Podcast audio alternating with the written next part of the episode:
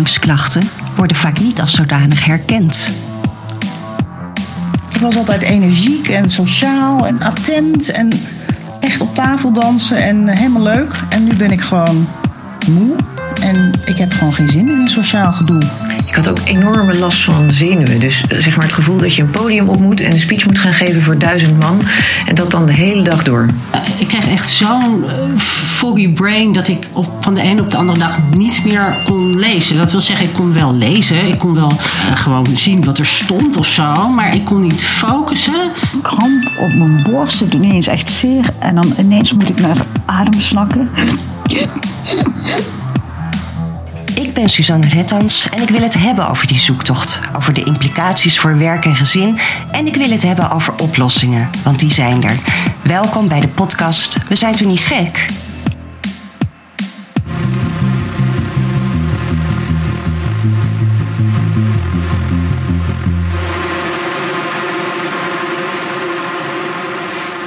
Welkom bij aflevering 9 van We zijn toch niet gek. En vandaag ben ik naar Brabant afgereisd, naar Schijndel om precies te zijn. Want daar zit Carmenta, een specialistische kliniek voor gynaecologie en urologie. En degene die Carmenta heeft opgericht is gynaecoloog en seksuoloog Lisanne Bauma. Over haar heb ik al heel veel gehoord op de twee fora over bio-identieke hormoonsuppletie. Zij is eigenlijk de gynaecoloog waar je bij moet zijn als je geen gehoor krijgt bij je eigen arts. Want Carmenta is een privékliniek, dus is het u vraagt, wij draaien. Maar zo is het niet, zegt mevrouw Bauma als ik tegenover haar zit. Zij is geen privékliniek, maar een zelfstandig behandelcentrum. En bij een zelfstandig behandelcentrum kun je zowel terecht voor verzekerde zorg als onverzekerde zorg. Je hebt uh, vormen van zorg die worden nooit vergoed. Mm -hmm. uh, en uh, dat is dus onverzekerde zorg. Ja. Dat zou je privékliniekachtig kunnen noemen, maar wat het gewoon betekent: als je dit van mij wil, dan mag je dat van mij hebben, maar betaal je voor. Ja. Dus even een uh, recht toe recht aan voorbeeld. Er is een, uh, een, mevrouw die woont hier in Schijndel. En die is gewend om ieder jaar eenmaal per jaar naar de gynaecoloog te gaan. En die voelt zich heel onprettig als dat niet gebeurt. Ja. Nou, die belt dan op en die zegt: Ik wil nagekeken worden. En dan zeg ik: Heb je klachten? Nee. En daarom wil de huisarts mij ook niet insturen.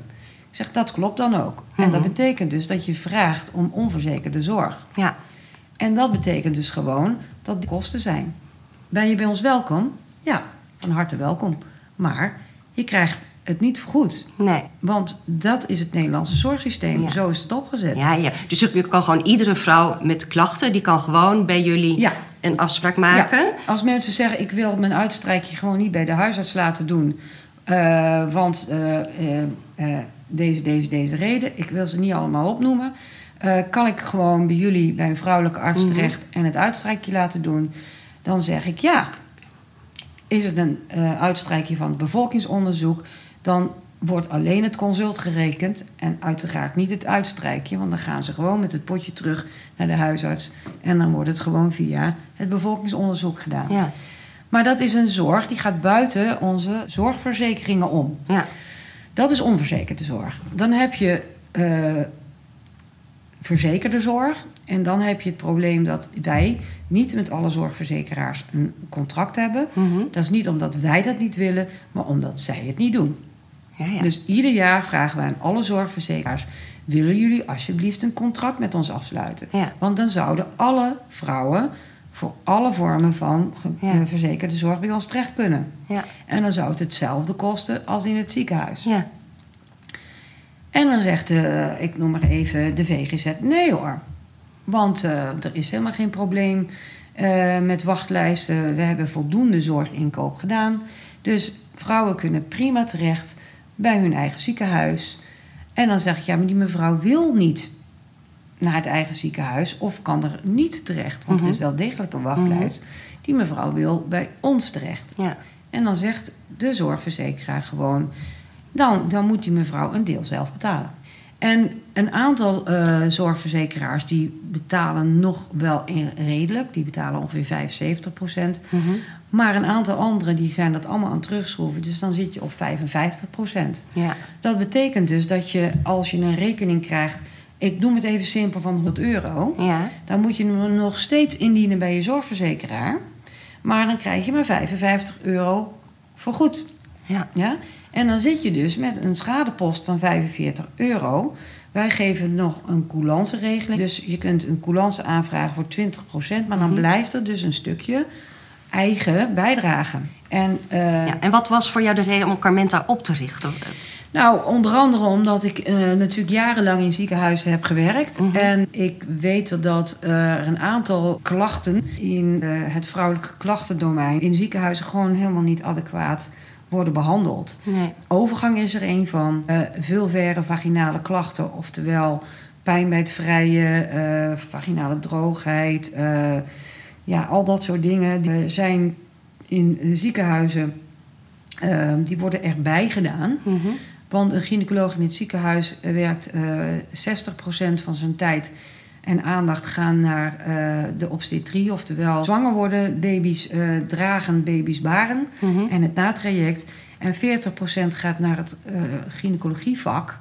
En van dat stuk gaat nog een heel groot deel naar eh, dingen als eh, kanker, eh baarmoeds verwijderen en de dingen waar je aan kunt opereren, om zo maar te zeggen. Maar al die dingen waarvoor je patiënten moet spreken, geduldig moet luisteren. Mhm.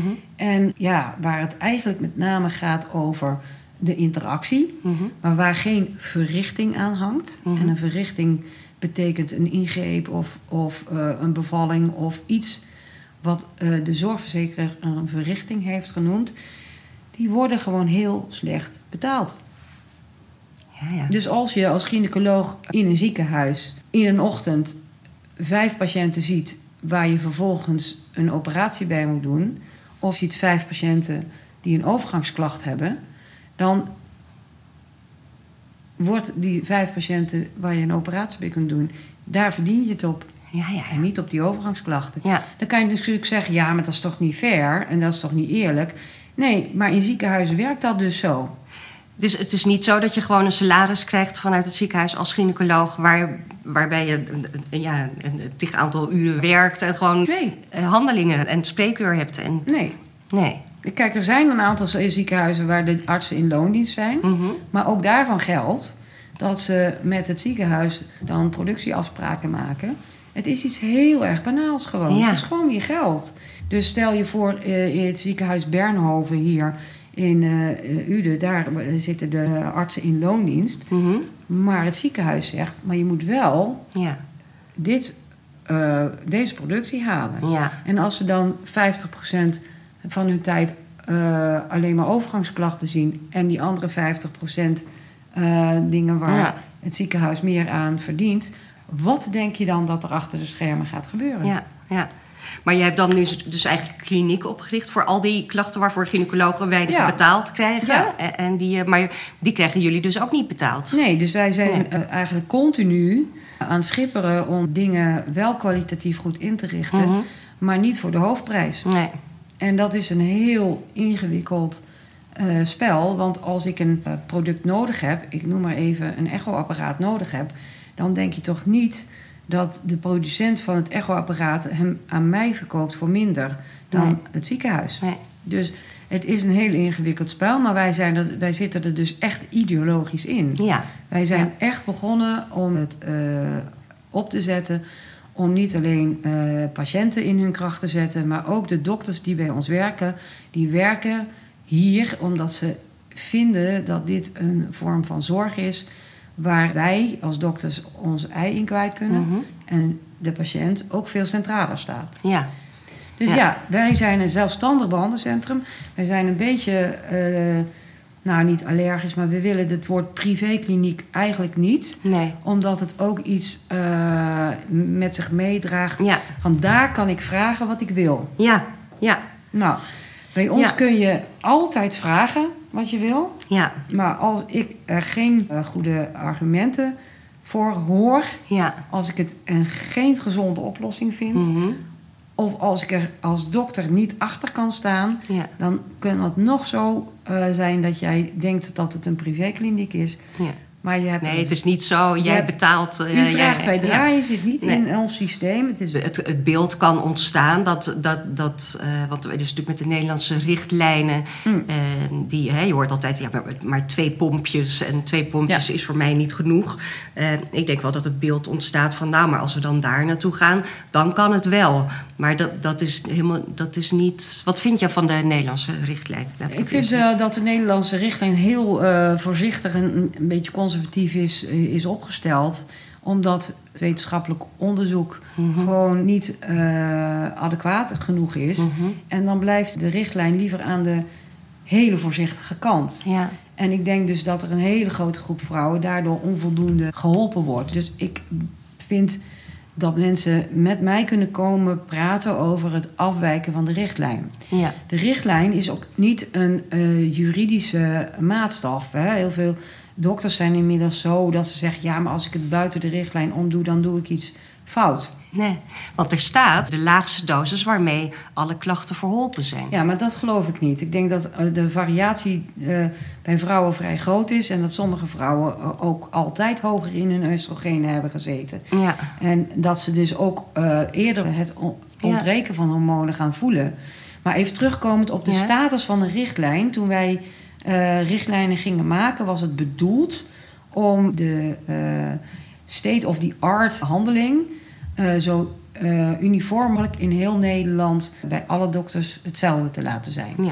Want pak een beet, eh, 50 jaar geleden, toen was het, het de individuele dokter die een bepaald leerstoel had gehad, Ja. eh, van een bepaalde universiteit afkwam en die deed X.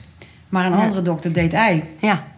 En toen hebben ze gezegd, dat kan eigenlijk niet goed zijn. Die praktijkvariatie, ja, dat, dat, dat, dat moet niet Ja. kunnen. Dus toen hebben ze de wetenschap erbij gehaald. En op basis van de, wat er aan wetenschap voor ligt, wordt een richtlijn gemaakt. Dat is ook gebeurd met de huidige richtlijn. Mhm. Maar er ligt niet zoveel wetenschap Nee. voor. Dus die richtlijn is gebaseerd op datgene wat we nu ja, hebben onderzocht. Ja. Nou, maar een richtlijn eh, betekent dat dat voor grote groepen geldt. Maar je mag als dokter gewoon afwijken van een richtlijn als dat in het belang is van een individuele patiënt. Ja. En daar werk ik mee. En wat is dan een reden om af te wijken als er nou wat wat als mensen aanhoudende klachten hebben, terwijl ze twee pompjes hebben, of Ja. een pleister van 100, Ja. of eh, 200 milligram utrogestan gebruiken, maar nog steeds blijven vloeien. Mhm. En dan zegt de, eh, de, de dokter in het ziekenhuis, ja, maar dat is de richtlijn. Dus Ja. als je nog steeds blijft vloeien, moet je maar helemaal stoppen. Dan, dan, dan vloei je niet meer. Nee, dan vloei je niet meer, maar dan heb je wel weer overgangsklachten. Ja. Ja. Maar het is echt zo dat het geen juridisch, eh, juridische maatstaf is. Alleen dat, het lijkt alsof het daar eh, toe verheven wordt, zeg Ja. maar. Maar als je, ehm, en dat heb ik dus ook gedaan, eh, ehm, enige kennis van, van de, de juridische kant eh, van gezondheidsrecht hebt. De Hoge Raad heeft daar een uitspraak over gedaan. Je mag gewoon afwijken van de richtlijn voor een individu. Ja. Maar je moet het wel noteren. Ja. Je moet niet als eenling dan een heel ander beleid gaan doen en altijd het andere beleid doen. Mhm. Je moet gewoon echt zeggen: mevrouw, u weet toch dat dit de richtlijn is? Mhm. Daar gaan we nu met z'n tweetjes overheen. Mhm. Eh, ik schrijf meer voor dan de richtlijn Mhm. dicteert. En u weet dat toch, hoop ik. Ja. Nou, en als je dat netjes vastlegt en in dit geval je houdt er ook nog extra controles op na, Mhm. dan denk ik dat je gerechtigd bent om eh, buiten de richtlijn eh, je te begeven. Ja. Maar je moet het niet doen.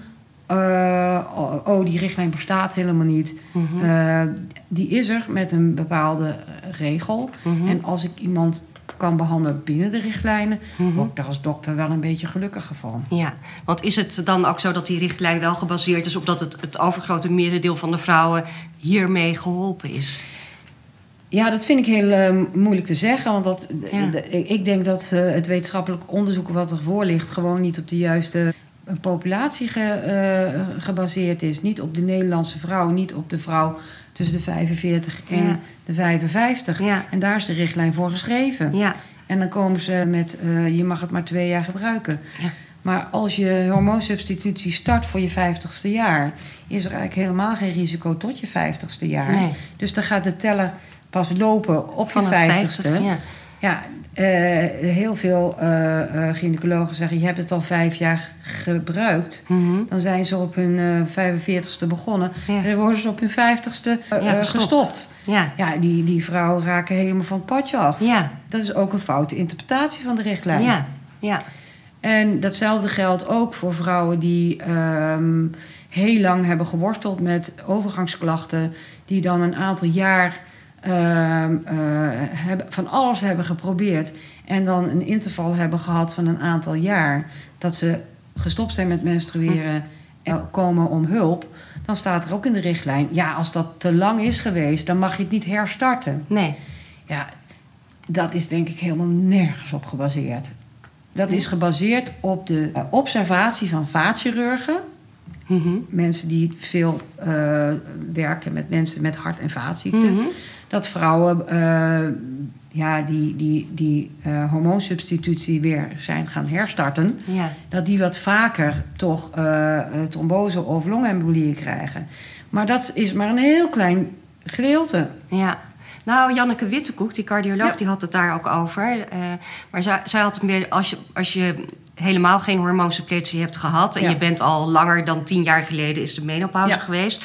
dan is de, de kwaliteit van je vaten Ja, al zo verslechterd. dan heb je ja, meer, meer plak. eh, eh, ja. Dat gaf zij als reden dat, dat, Ja. dat je bijvoorbeeld op- op- als je 60 bent... Het, het, Maar dat is komt dus uit de vaatchirurgie en uit de cardiologie. Ja.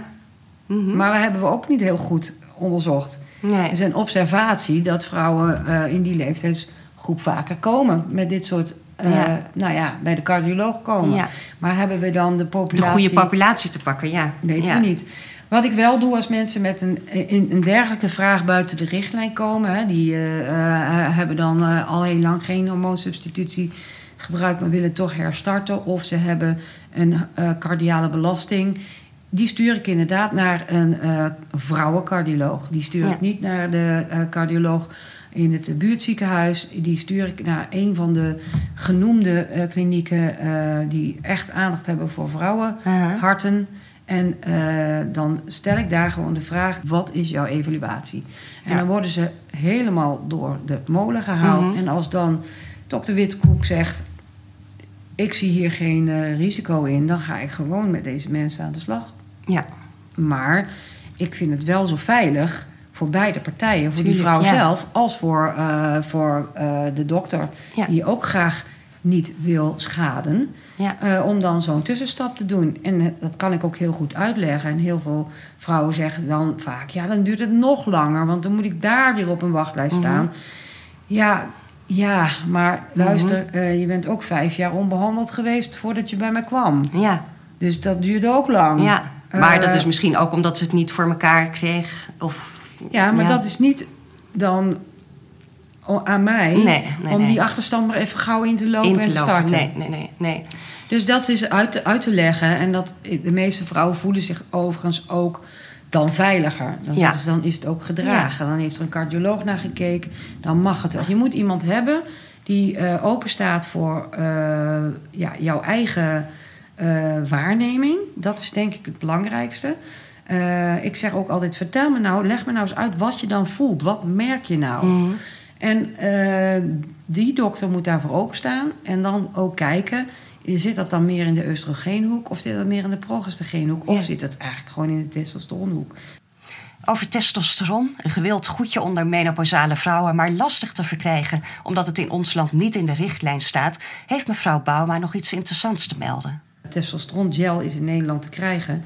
maar dat is per definitie of label use... oftewel een duur woord voor... het is niet gemaakt voor vrouwen, het is Mhm. gemaakt voor mannen. Mhm. En als je het dus aan vrouwen voorschrijft... dan doe je eigenlijk iets waar eh, eh, ja, de farmaceut Mhm. het niet voor gemaakt heeft. Ja, Dan moet je dus heel voorzichtig zijn in je dosering. En dan moet je in ieder dossier waar je, eh, het, als je het voorschrijft, moet je opschrijven dat je dat besproken hebt. Mhm.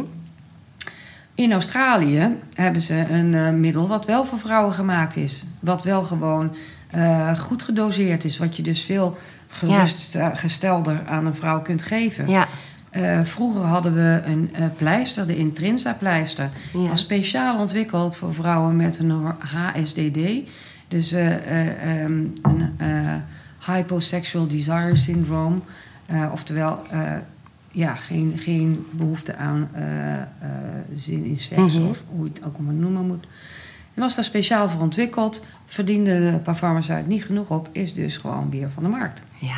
Dus er zijn producten die wij dus moeten gebruiken, die er niet voor bedoeld zijn, die we uit nood maar moeten gebruiken. Mhm. Gewoon een pure kwestie van geld. Ja. Het heeft echt niks te maken met het feit dat testosteron niet nodig zou zijn of dat het eh, niet eh, zinvol is om het eh, voor sommige vrouwen in te zetten. Mhm. Overigens ook niet voor iedereen, maar Mhm. in ieder geval in de perimenopauze vind ik het zeker zinnig. En in de ja, postmenopauze is het patiëntafhankelijk. ja. En ehm, Want het doet toch, maar het doet toch meer dan alleen libido? Zeker, alleen ehm, je testosteron wordt voor een groot deel uit je eh, eh, eierstokken, in, in je eierstokken geproduceerd. Maar 30% wordt in je bijnieren geproduceerd. En die eh, komen niet in de overgang. Nee, nee. Dus als je als vrouw voldoende testosteronproductie hebt uit je bijnieren... Mhm. dan hoef je het ook niet te krijgen. Nee. Dan kan je wel zeggen, ja, maar ik heb spierpijn of ik ben altijd moe. Maar als je het in principe voldoende hebt, heeft het ook geen zin om het aan te vullen. Want doet het dan niks? Of, of, ehm, Nou, vaak doet het niks. Nee. Eh, en eh, dan geef je iets wat niet zinnig is. Maar als mensen zeggen, ja, ik wil graag kijken of het wat voor me doet, Mhm. dan zeg ik prima, maar dan gaan we een proefbehandeling doen. Ja. Dan gaan we het eh, starten op tijdstip dit. En dan ga ik het op tijdstip dat controleren. Ja. Of het nog binnen je normaalwaarde zit. Mhm. Want je moet het ook niet op mannelijk niveau krijgen. Nee. En als het op hoog normaal zit en ze hebben er geen baat bij, ja, dan zeg ik, dan moet je het ook niet gaan gebruiken. Nee. Als jij ehm, eh, bij wijze van spreken een eh, middel tegen hoge bloeddruk hebt en het, en het haalt je hoge bloeddruk niet naar beneden, blijf je Nee. het ook niet Nee, gebruiken. nee, nee. Dus dat is ook weer maatwerk. Ja. Dus je kunt niet zeggen, ehm, eh, je moet, iedere vrouw moet, moet alle drie de hormonen krijgen. Ik vind wel dat alle, eh, alle vrouwen in principe die vraag bij me neer mogen leggen. Mhm. Eh, hoe is het met mijn oestrogenen, hoe is het met mijn progesteron en hoe is het met mijn testosteron? Ja. En als ik daar eh, eh, klachten van registreer, of zij klachten, hebben er klachten van, en ik zie dat gelijkelijk terug in eh, ja, het onderzoek wat we doen, Mhm. dan is het prima om het samen op uit te testen. Ja. Maar het gaat, zal nooit zo zijn dat als iemand bij mij komt en een greenscale formulier invult en zegt ik wil nu graag alle drie de eh, hormonen, alstublieft, dank u wel dokter, dan ga ik dat niet zomaar doen. Nee. En dat is omdat het ten eerste eh, in een heel, flink aantal richtlijnen niet beschreven wordt. Mhm. Overigens toenemend wel.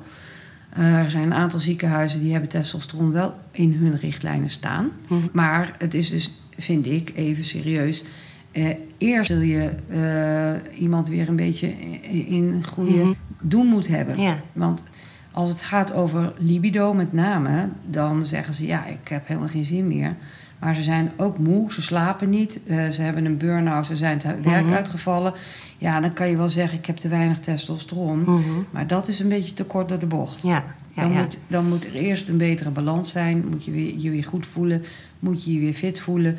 En als je dan zegt, nou, kunnen we eh, ook eens kijken of dat nog net me helemaal weer Mhm. goed laat voelen. Dan zeg ik uiteraard, we gaan het proberen. Ja. Maar ik heb ook eens iemand gehad die zat op een testosterongehalte van boven de 30. En dan heb je het over het bioactieve testosteron. Ja, dat is in het niveau van het mannengebied. Ja. Ja, daar voel ik me als dokter dan ook niet fijn bij. Nee.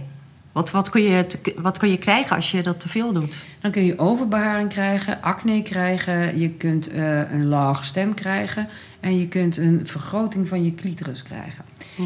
Nou, ehm, eh, als Dat je laatste willen we denk ik niet. dat laatste Zeker willen we niet. De rest Eh, ook niet maar trouwens. wat het meest vervelende is, het is ook niet allemaal weer om te draaien. Nee. Dus het, eh, als jij bij wijze van spreken de baard in de keel krijgt omdat je veel te veel testosteron hebt gehad, dan is dat dus niet reversibel. Dus je Nee. kunt het niet meer terugdraaien. En dan denk ik, ja, dat, dat hadden we dus kunnen voorkomen door het voorzichtig te doen. En Ja. niet te denken, nou, dat lijkt me nou prima. Ja. Ik ga het via internet bestellen. Ja. Wat sommige nee, nee. mensen ook weer doen. Ja. Ja. Als je iets gaat doen wat eh, buiten de richtlijnen is, dan eh, heb je, eh, als dat voor mij ook te beredeneren en te volgen is, mijn support. Maar dan zit daar ook een ja, controle bij, omdat in mijn professionele attitude, en dat zul je bij alle artsen terugvinden, Mhm. staat als eerste niet schade. Ja. En als je dat niet als een eh, belangrijk eh, onderdeel van je vak ziet, Mhm. dan is het ook niet goed. Nee. Maar ik denk dat die vrouwen zelf ook niet eh, geschaad willen worden. Maar dat ze inderdaad misschien wel een beetje het gevoel krijgen... eh, hoe meer van alles, hoe beter.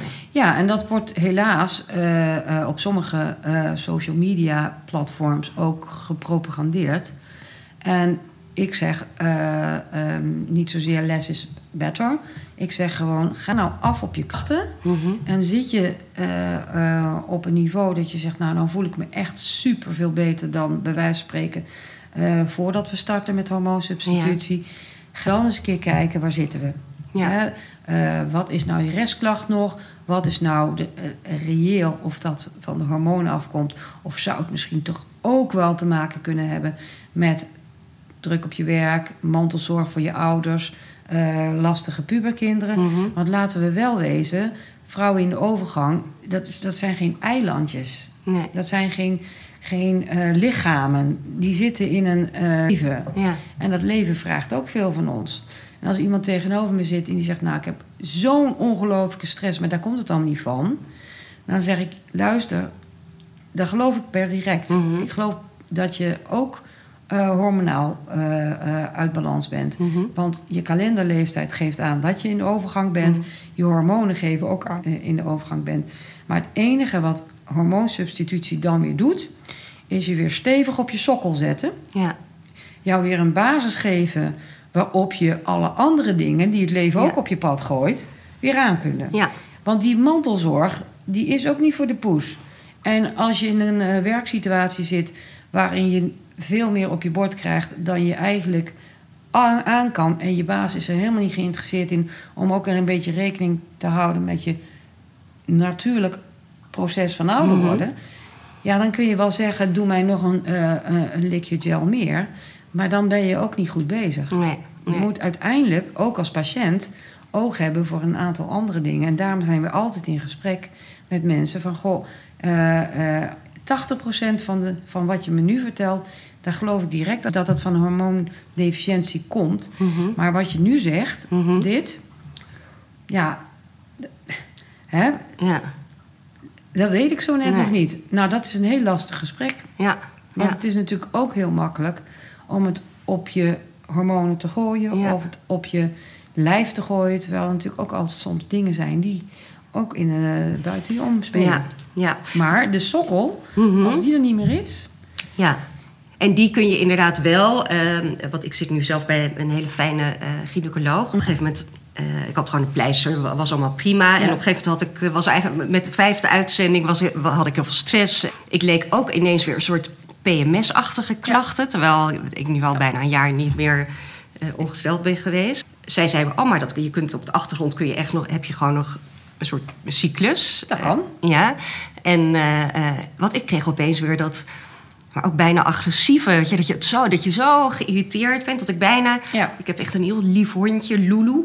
Ja, daar had ik gewoon zin om, om Ja. een schop tegen de kop te geven, bij wijze van spreken. Ja. En eh, waar- dat je jezelf gewoon totaal niet herkent. En toen heeft zij mij. eh, ze zei van nou, ik kan wel wat rust brengen. En toen heb ik eh, eh, gel voorgeschreven gekregen. Zij zei als je nu gewoon even 's ochtends en 's avonds één pompje. Dan, dan maak, ja, komt het lieve weer wat in je boven. Zo omschreef ze het. Maar hoe werkt dat dan? Hoe, hoe kan dat, dat dat zo'n eh, invloed heeft? Want het was inderdaad zo. Ik, ik voelde me beduidend beter. Kijk, ik denk dat er af en toe, gewoon af en toe nog eens een keer eh, eh, activiteit uit je eierstokken komt. Mhm. En ehm, dat zal geen cyclus meer zijn. Dat is een soort woordprobleem wat we dan als dokter en patiënt hebben. Want een cyclus is voor een dokter gewoon iedere maand ongesteld worden. Ja, In een regelmaat. Dat is een cyclus. ja, Eh, maar als je op een gegeven moment, eh, tussen, ik zeg maar tussen je 45ste en je 55ste, dan komt er af en toe nog eens een keer een ijsprong tussendoor.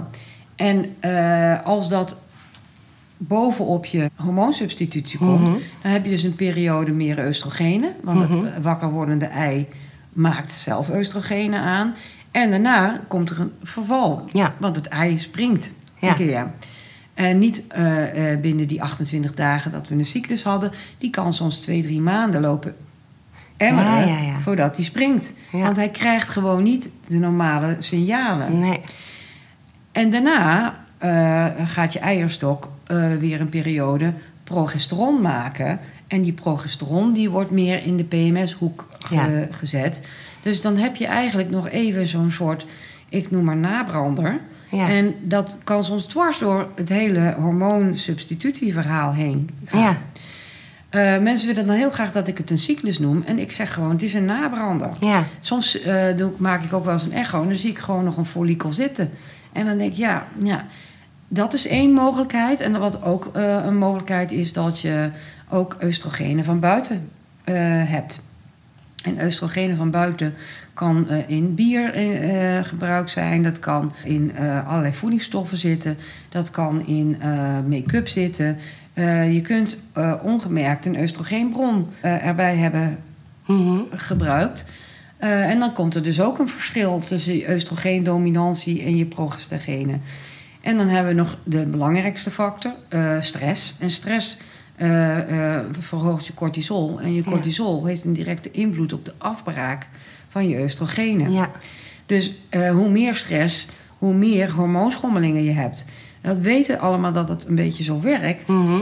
Maar het woord eh, stress eh, is natuurlijk een heel lastig woord. Want ja, soms dan merk je pas nadat je een periode beschouwt...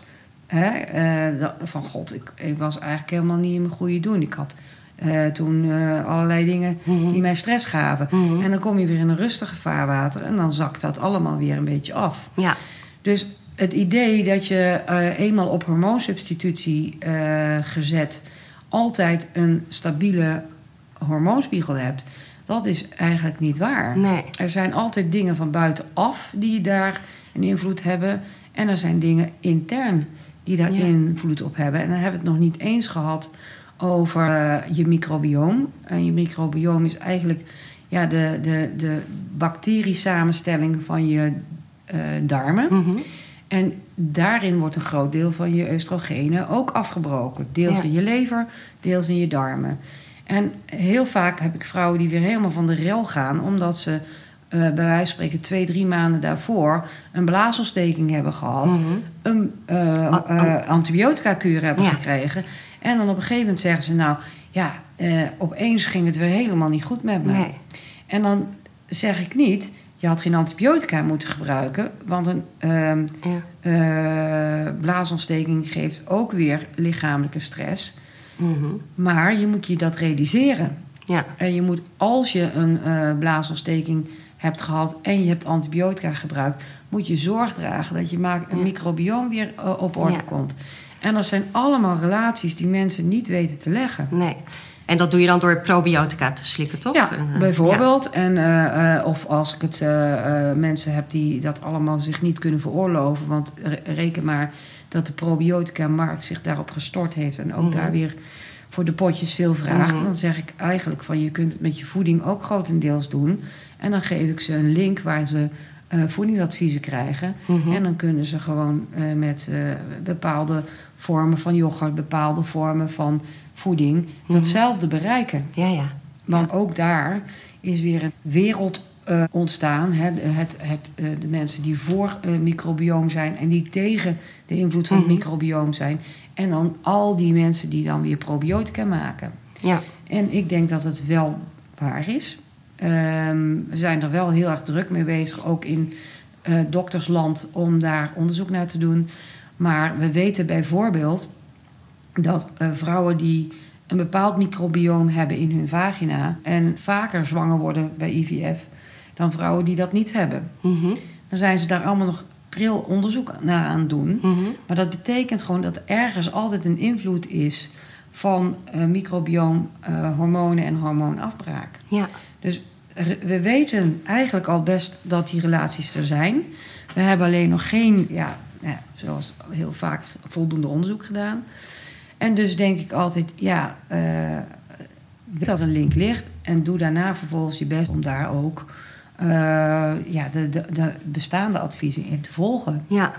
Maar het is natuurlijk niet zo dat je ehm, geen hormoonsubstitutie nodig hebt als je je microbioma op orde hebt.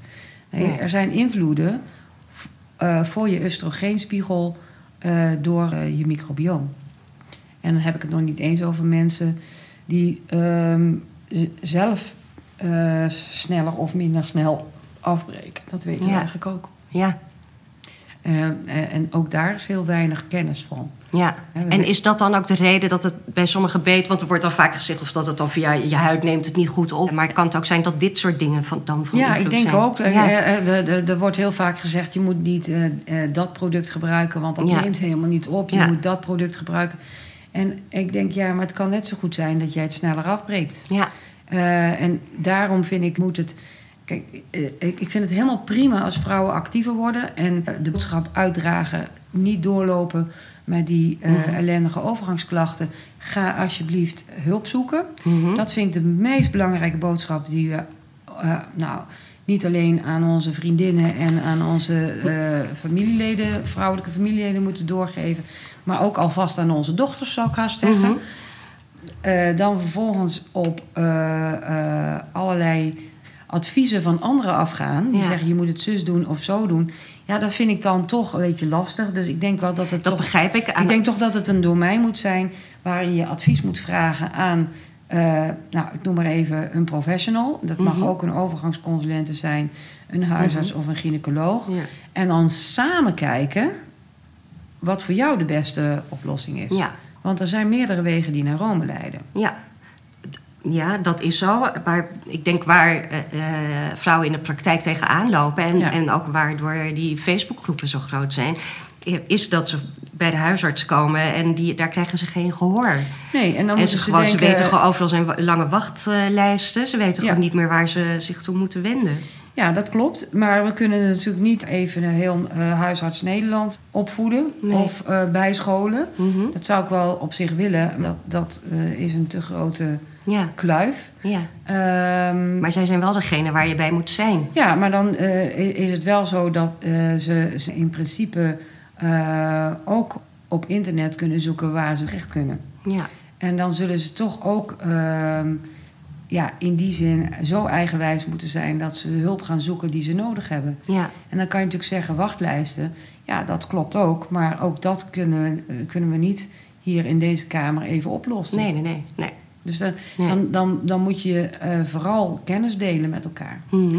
Maar kennis delen met elkaar is wel wat anders Mhm. als elkaar individuele adviezen geven. Ja, Eh, van, joh, doe nog een snufje meer. ja, Ja, maar dat heeft mijn dokter niet eh, voorgeschreven. Ja. Nee, maar dat geeft niet. ja, Ja, dat geeft wel. ja. Maar ik zeg ook wel eens tegen patiënten... Nou, zo ben ik zelf ook wel bij, echt bij een gynaecoloog terechtgekomen. Ja. Dat ik via de huisarts heb, had ik dan uiteindelijk wel wat ik wilde hebben. Maar er komt, is geen verdere begeleiding. Dus je weet eigenlijk niet. En als je dan, ja, dan wend je je eh, tot Ja. de fora. Ja. En dan wordt er gezegd van, oh, maar zolang je nog klachten hebt... nee hoor, ophouden, ophouden, ophouden. Ja. En ik kon op een gegeven moment, ik sliep niet door, maar ik had ook heel veel stress en van de podcast. En ik heb gewoon een onrustige, snurkende man, waar ik dan ook, dan was ik net in Ja, slaap gevallen. ja, die blijft wel stil. Ah, gelukkig. Maar goed, op een gegeven moment dacht ik wel van ja, maar ik ben nu maar aan het ophogen en ophogen. Maar er is Ja. ook een andere oorzaak voor dat ik niet doorslaap. Ja, maar als je eh, bij wijze van spreken bij ons in de kliniek komt, dan wordt Ja. daar wel eh, ook over gesproken. Eh, dus ik zeg, hormonen zijn denk ik wel een, een basis. Hè. Die moeten op orde zijn, zeg ik Mhm. altijd maar. En daarna, als je aanhoudende klachten hebt, het zij van slapen, het zij van hartklopping, het zij van angst. Hè, dat is ook, Mhm. vind ik, een hele lastige. Ehm, eh, sommige vrouwen hebben een soort, ja, ik noem het altijd maar een soort binnenangst. Hè? En eh, ik hoor het nu zo vaak dat ik echt wel denk dat het hormoon gerelateerd is. Mhm. Maar dan is het wel altijd zoeken, is dat nou eh oestrogeen gerelateerd of is dat toch progestageen gerelateerd? En waar, waar zoek je dan? En Ja. als je dat in je eentje doet of afgaat op datgene wat iemand anders je eh, aanraadt, die misschien, ik noem maar even, acht jaar jonger is. Mhm. Ja, ik vind dat gewoon heel eh, lastig. Ja. Hoe ik het, nou ja, voordraag aan mijn eigen collega's in de kliniek... is dat ik eigenlijk als ik iemand eh, krijg die nog geen hormoonsubstitutie gebruikt... die als het ware blanco is... Mhm. dan eh, prik ik op dat moment bloed. En dan zeg ik, oké, dan wil ik schildklier prikken... Mhm. eh, vitamine B12 prikken en Mhm. vitamine D prikken. Ja. Als die goed zijn, dan weet ik dat dus dat hele klachtenpatroon niet afkomt van de schildklier. Mhm. En ook niet afkomt van tekort aan vitamine B12 of vitamine D. Want al die, die drie ziektes, om het zo maar te Mhm. zeggen, hebben vergelijkbare Ja. klachten. Ja. Warmte, kou, problematiek, schildklier. Eh, allerlei eh, ehm, ja, eh, vermoeidheidsklachten, allerlei slaapstoornissen, vitamine B12, vitamine D. Dus als we weten dat dat op orde is, dan kan ik ook me gaan richten op de hormonen, zeg Ja. En dan prik ik eigenlijk altijd oestrogeen, vrij testosteron en eenmalig progesteron. Ja. En als dat eh, eh, evident eh postmenopausaal is, dan zeg ik ja, vanuit dat kan ik dus verklaren dat je deze klachten hebt. Ja. Wat ik dan wel doe, is als ze bij me zijn, ook lichamelijk onderzoek. Ik doe een eenmalige echo waarbij ik uitsluit dat er ook nog andere dingen zijn. Dus ik wil kijken of er geen polypen, geen vleesbomen, geen kiestes zijn. Mhm. En hoe dun hun baarmoederslijmvlies is. Ja. Als het een dun baarmoederslijmvlies is en ik zie op echo geen afwijkingen, dan kan ik dus gewoon met, zonder zorgen Mhm. hormoonsubstitutie gaan starten. Ja. Dan zeg ik meestal, start nou eens eerst alleen met oestrogeen. Dan gaat de hele wereld altijd over me heen komen. Ja, maar je moet progesteron geven. Dat weet ik. Maar de reden waarom we progesteron geven... is om op de lange duur geen baarmoederslijmvliesverdikking te krijgen... waardoor je weer kunt gaan vloeien. Dat is vervelend en ook best heel naar. Maar we willen vooral geen onrustige cellen krijgen in dat baarmoederslijmvlies. We willen geen endometrium eh, atypie, dysplasie of maligniteiten krijgen. Maar dat gebeurt pas in de loop van de, nou, ik wil bijna zeggen jaren. Ja. Ja? En waar weten we dat? Hoe komen we aan die wijsheid? Nou, we weten dat vrouwen die heel zelden menstrueren, omdat hun lichaam nou eenmaal zo in elkaar gezet is, Mhm. eh, en die minder menstrueren dan eh, twee keer per jaar, die hebben een hoger risico op endometriumcarcinoom. Maar dat is niet helemaal hetzelfde als een postmenopausale vrouw die weer Nee. oestrogeen gaat geven. Nee. Dus dat is ook weer zo'n eh, angst die mensen gegeven wordt, waarvan ik denk, je kunt rustig een periode alleen oestrogenen geven, kijken wat dat doet op de klachten van de patiënt, en Ja. dan weet je, dit is wat het doet Ja. en dit zijn de bijwerkingen. Ja. Pijn aan de borsten, volle borsten, Ja. tepelpijn. Ja. Als je naar de bijsluiter van oestrogeen kijkt en naar de bijsluiter kijkt van progesteron, staan ze er alle twee in. Ja. Start je het dus tegelijkertijd, Weet je niet waardoor het weet komt. je niet waardoor het komt. Nee. Dus vandaar dat mijn eh, ehm, eh, eh, benadering is: begin nou met één hormoon, evalueer dat na een bepaalde tijd en ga dan het tweede hormoon erbij starten. Nou, dan vervolgens komt in een wat rustiger vaarwater. Want is het erg als je hele gespannen, pijnlijke, borsten hebt. opgezwollen Nou, borsten... in de beginfase zul je dat echt wel krijgen. Ja. eh, omdat je, je borsten worden weer aangezet. Die eh, zijn heel langzaam, zijn die... eh, Uitgedoofd. uitgedoofd, zeg maar. En dan opeens geef je een bepaald niveau oestrogeen. Terwijl ze gewend waren aan...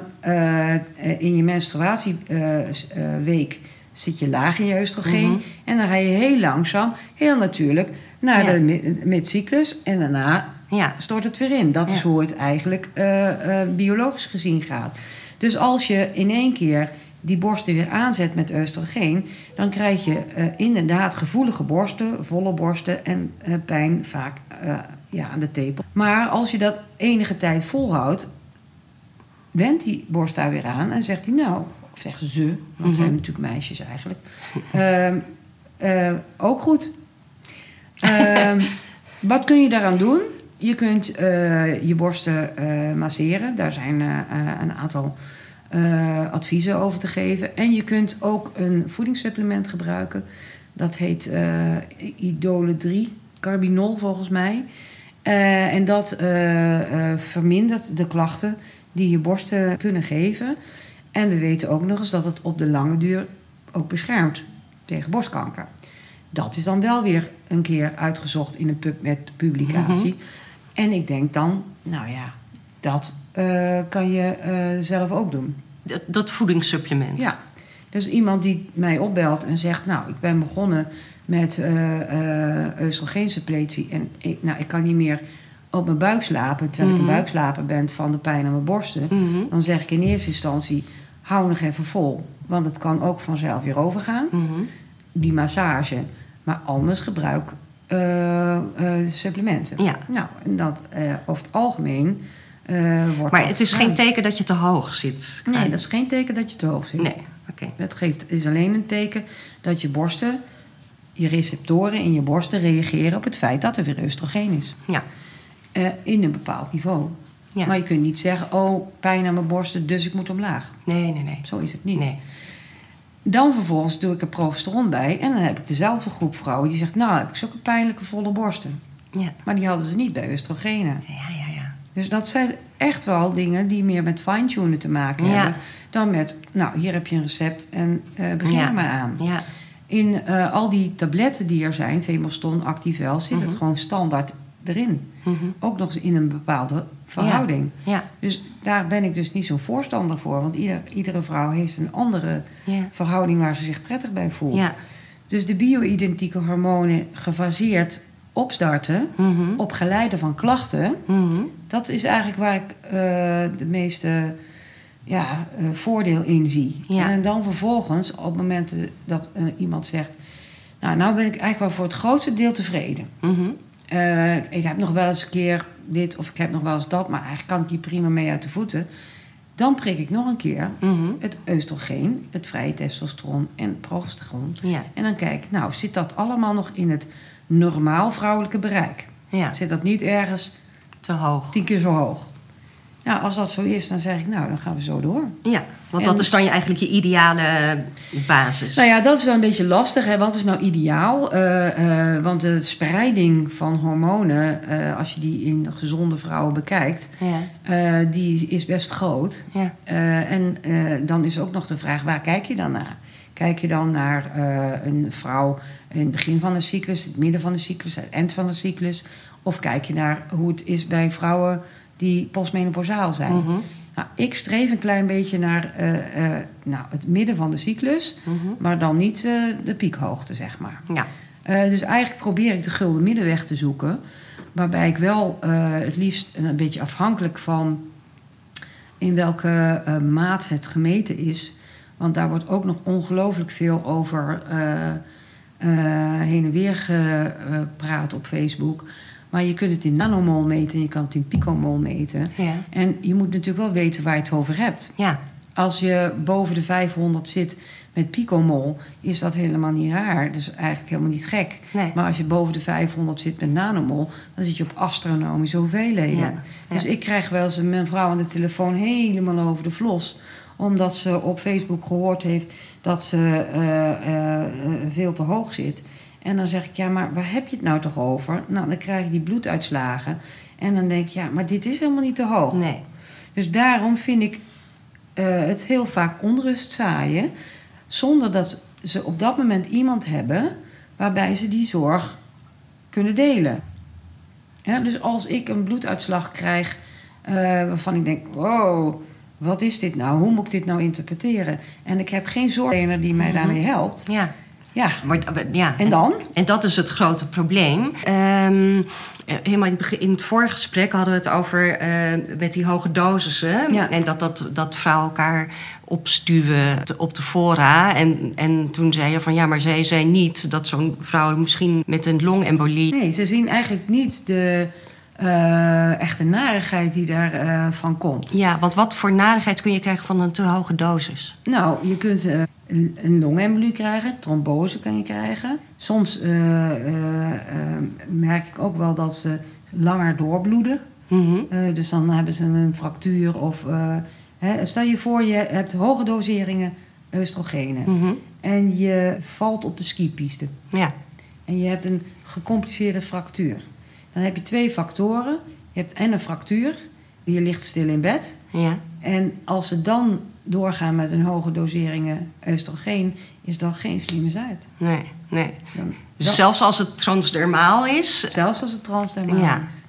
En eh, zeg dat dan ook tegen de dokter die op dat moment met jou bezig is. Ja, Eh, want die kan bijvoorbeeld dan kiezen voor een bloedverdunner ja, of een andere bloedverdunner. ja. Ehm, dus als je buiten de richtlijn om veel hogere doseringen gebruikt, dan moet je daar ook de openheid in hebben. ja. En dan niet eh, dingen ehm, niet zeggen. En dat Nee. gebeurt ook best regelmatig. Komen ze op de eerste hulp. En dan eh, hebben ze, eh, Durven ze niet te zeggen. durven ze niet te zeggen Ja. dat ze dat gebruiken. Ja, Ja. ja, ja, ja. En dan denk ik, ja, maar dan geef je die dokter, die chirurg, Ja, niet de juiste handvat niet de eigenlijk. juiste. Nee, En, de- en kan die per definitie niet de juiste zorg geven. Nee. Nee. En, en dan denk ik even op dat moment, je hebt een gecompliceerde fractuur, je ligt in een ziekenhuisbed. Ja, uiteraard zijn overgangsklachten dan nog steeds Mhm. verschrikkelijk. Ja, Maar is dat dan op dat moment wat voorrang he- Ja. nodig heeft? ja, ja. ja. En als je daar dan over twijfelt, ga dan naar degene die jou die hogere dosering heeft voorgeschreven en bel dan op. Ja. En vraag dan, eh, nu lig ik in het ziekenhuis met een eh, eh, gecompliceerde fractuur. Mhm. Wat is nu het advies? Ja, maar ik denk dat veel vrouwen zich inderdaad niet realiseren dat je ook te hoog kunt. Nou ja, je, je kunt het natuurlijk wel merken. Maar volgens mij is het lastig een beetje. Voor zover ik heb begrepen, is dat te laag eh oestrogeen dezelfde klachten geeft als te hoog oestrogeen. Is dat Ja. iets wat jij herkent? Nee, nou, dat Nee. vind ik lastig. Dat denk ik, nee, dat herken ik eigenlijk niet. Maar je moet je goed realiseren, wat bedoel je nou met te hoog? Mhm. Bedoel je dan te hoog, hoger dan de richtlijn? Nou, dat geloof ik niet, want dat, Mhm. dat hoeft helemaal niet Nee. te hoog te zijn. Nee. Maar er zit natuurlijk wel ergens een keer een te hoog. Ja, Als je kijkt naar de, naar de piekwaardes die een jonge vrouw heeft tijdens eh, haar eh, ijsprong. En je ijsprong duurt twee, drie dagen. Mhm. Dan zit je twee, drie dagen op je piekwaarde. ja, Nou, stel je voor die piekwaarde is even afge- afgerond 1500. ja, En eh, in je normale gezonde leven is dat drie dagen en dan Ja. daalt het weer. daalt het weer. Ja, En je gaat op 3000 zitten. ja. Continu. Ja, Continu. ja, Ja, weet je, dan kan je eh, aan mij wel zeggen, dokter, maar eh, heb je daar bewijs van dat je daar dan een longembolie van krijgt? Nee, maar ik weet ook niet wat het wel doet. nee, nee. En ik weet ook niet of je het nodig hebt. Nee, nou ja, mijn gynaecoloog zei inderdaad... Want ik had eh, dus eh, een pompje extra. Zei ze, ja, maar dan kan je nu die stressperiode voorbij is... kan je dat toch gewoon weer een beetje gaan afbouwen. Want ja, Ja. eh, je, je receptoren nemen maar zoveel op. Het heeft helemaal Ja. geen zin om zoveel. Nee. Dus, Nee. en- En dan eh, denk ik ook, ehm, probeer dan eh, met je behandelend arts... en dat hoeft dus helemaal niet iemand van ons team te zijn... Mhm. tot een overleg te komen van, nou, hier me goed bij. Wordt het een keer anders? eh, eh, ja, ontstaat er een omstandigheid waardoor je je heel Ja. anders gaat voelen? Maar ook dingen als ik ben van de skipizza gevallen, ik heb mijn been gebroken. Dat zijn nou wat ik noem veranderingen eh, in de situatie. Ja, Overleg dat nou. ja, ja, ja. Heb nou een, een, een, een eh, zorg dat je een behandelcontact krijgt met iemand die eh, op dat moment ook dan met je meedenkt over hoe ga ik nu daar wel Ja. mee om. Ja, of als je bijvoorbeeld een virusinfectie... Ze Precies. vertelde ook bij corona, er was op een gegeven moment even zo'n Ja. hoos aan corona. Zei ze, Ja. ja, daar zit ook alles wel mee vol. Dan moet je eigenlijk een beetje Even ophogen. ophogen, maar dan ook, En weer, ook afbouwen. En als je dat ja. advies dan krijgt, dan denk ik, dan eh, heb je een goede. eh, Ja. eh, dan ben je een goed team als dokter Ja. en patiënt. Ja. Maar als je dat op je eigen houtje doet Mhm. en één flesje van de huisarts vraagt en één flesje van de gynaecoloog vraagt, en dus zonder dat beide dokters het weten, een dubbele Mhm. dosering, Ja, ja, dan, dan kun je ook eigenlijk niet met goed fatsoen die dokter bellen en zeggen: Wat moet ik nu doen? nee, nee. Want dan heb je. Ja, ik heb laatst ook een patiënt gehad, die had astronomische hoeveelheden oestrogeen in zich. Ja, En toen zei ik: Het is niet zo dat ik je verdenk dat je te veel gebruikt. Maar als je zoveel oestrogeen in je systeem hebt zitten, terwijl je een half jaar geleden Ja. nog zelf niks aanmaakte, Ja. dan is er ergens iets aan de hand met je. Ja. Dan heb je een bron van oestrogenen. ja, misschien, misschien eh, heb je wel, eh, weet ik veel, een oestrogeen producerende tumor. En toen kwam natuurlijk het hoge woord eruit dat ze veel meer gebruikte Ja. dan ze met me afgesproken had. Ja, ja, ja. Weet je, en dan nog denk ik, ja, luister, je, eh, wat, wat, wat ik dus hoor is een bepaalde wanhoop. Mevrouw heeft zich zo slecht gevoeld Mhm. Of zo niet gehoord gevoeld Mhm. dat dat is ontstaan. Dus ik word dan niet boos. Maar wil je eh, dan met me verder, dan moeten we daar wel beter afspraken over ja. En tot zover Lisanne Bauma van Carmenta voor nu. Volgende keer praat ik met haar over het gebrek aan wetenschappelijk onderzoek en wat er zou moeten veranderen aan het beleid rondom de overgang. Tot dan!